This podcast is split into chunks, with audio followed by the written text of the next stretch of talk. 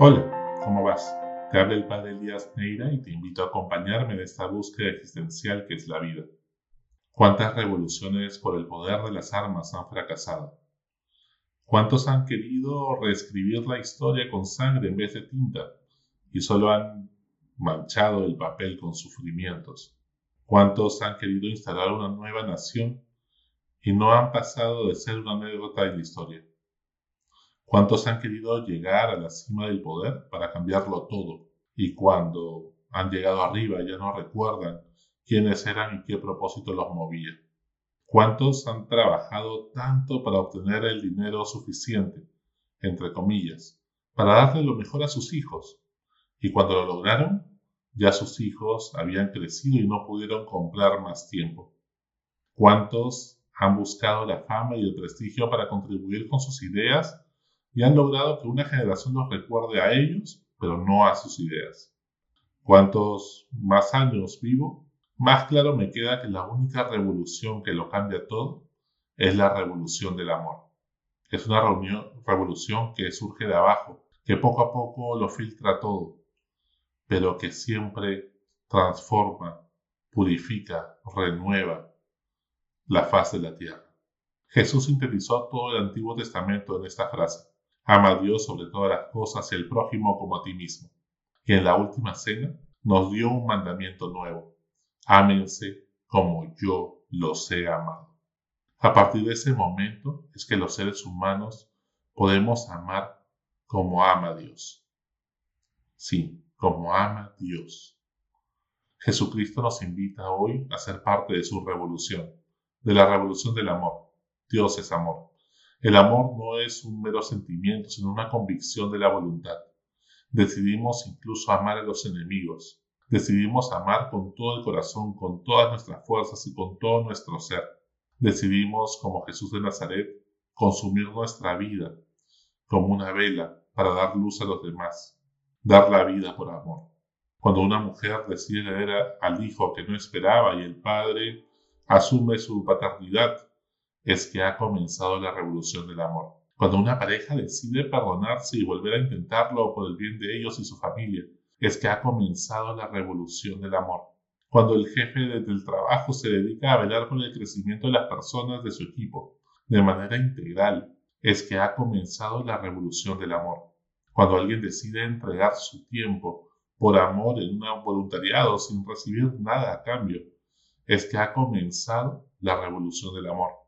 Cuando alguien decide escuchar y acoger a quien piensa distinto con empatía, es que ha comenzado la revolución del amor. Cuando dos políticos de orillas opuestas deciden concertar buscando el bien común y cerrar filas contra la corrupción, así venga de su propio partido, es que ha comenzado la revolución del amor. Cuando alguien levanta su voz contra la injusticia y la corrupción, jugándose la vida por defender a los más vulnerables, por defender principios y el Estado de Derecho, es que ha comenzado la revolución del amor. Cuando alguien se levanta todas las madrugadas para atender a un enfermo, es que ha comenzado esta gran revolución del amor. ¿Y cómo es el amor que propone Jesús? Jesús nos propone un amor que implica seis características que nos pueden servir para evaluar qué tan puro es nuestro amor a nuestra familia y extraños, amigos y enemigos, compañeros de trabajo y a la competencia. El amor te eleva la autoestima. Es lo primero de todo. Nunca te rebaja. Cuando uno se siente amado, su dignidad se ensancha, se llena de esperanza, de alegría, de paz. Por el contrario, cuando se trata de una relación tóxica y manipuladora, nos enredamos, no vivimos en paz, nos sentimos poquita cosa comparado a los demás. En segundo lugar, el amor se compromete. Cuando uno ama, cuida a la persona que ama con todas sus fuerzas. Busca estar siempre con el amado, Nadie ama por un tiempo. El amor no tiene fecha de caducidad, sino todo lo contrario. Amar es decirle a una persona, no quiero que te mueras nunca, quiero que vivas eternamente. Por eso si creemos en el amor, la última palabra de la existencia humana no puede ser la muerte, sino que el amor abre la puerta a la esperanza de una vida plena más allá de esta vida temporal. La fe nos mueve a creer que nos volveremos a encontrar con Dios y nuestros seres queridos en la eternidad. El amor no se contenta con menos, porque la medida del amor es el amor sin medida, como dice San Agustín. En tercer lugar, el amor implica libertad, sí, libertad interior. El amor no se puede obligar por un mandamiento ni por una ley. El amor no impone condiciones ni te esclaviza. El amor siempre respeta la libertad del amado, sin celos posesivos, ni manipulaciones ni chantajes emocionales. Cuando uno va madurando, aprende a tener un corazón con las puertas abiertas para que entre quien quiera y salga quien quiera. A nadie le ruegas que se quede si no quiere, y a nadie rechazas si desea entrar. Y es que el amor o es universal o no es amor. Amamos todo, a todos de distintas maneras. Incluso amamos más a unos que a otros, pero sin exclusivismos mezquinos que excluyan que voten a alguien del corazón. En cuarto lugar, el amor es un don gratuito. Dios nos ha amado gratis nos invita a dar gratis lo que hemos recibido gratis. El verdadero amor brota de la gratitud que surge al asombrarse de cuánto Dios nos ha hecho maravillas por nosotros y eso nos llena de alegría. No es un esfuerzo de la voluntad eh, en la que nos obligamos a amar a quienes nos caen mal. El amor es un regalo, es gracia, es don. Nadie puede amar como Dios sin la ayuda de Dios. Sin su gracia siempre aparecerán otras motivaciones como la búsqueda de reconocimiento, la necesidad de pertenencia a un grupo, evitar la soledad, nuestra necesidad de intimidad y demás necesidades humanas que buscaremos satisfacer por encima del bien del amado. Por eso, Señor, dame lo que mandas y manda lo que quieras. En quinto lugar, el amor implica sacrificio. Y no es por masoquismo, sino que me hace feliz y me llena de alegría hacer felices a los demás. Es una cruz que se carga con alegría.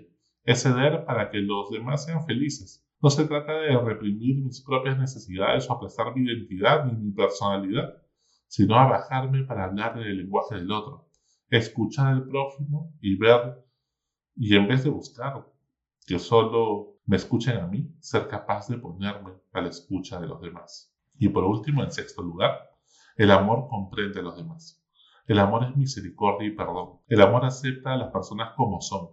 El amor siempre incluye a todos, incluso a los enemigos, a los distintos, a los marginados, a los vulnerables. Dios nunca excluye a nadie, así sean pobres que no te pueden devolver nada a cambio.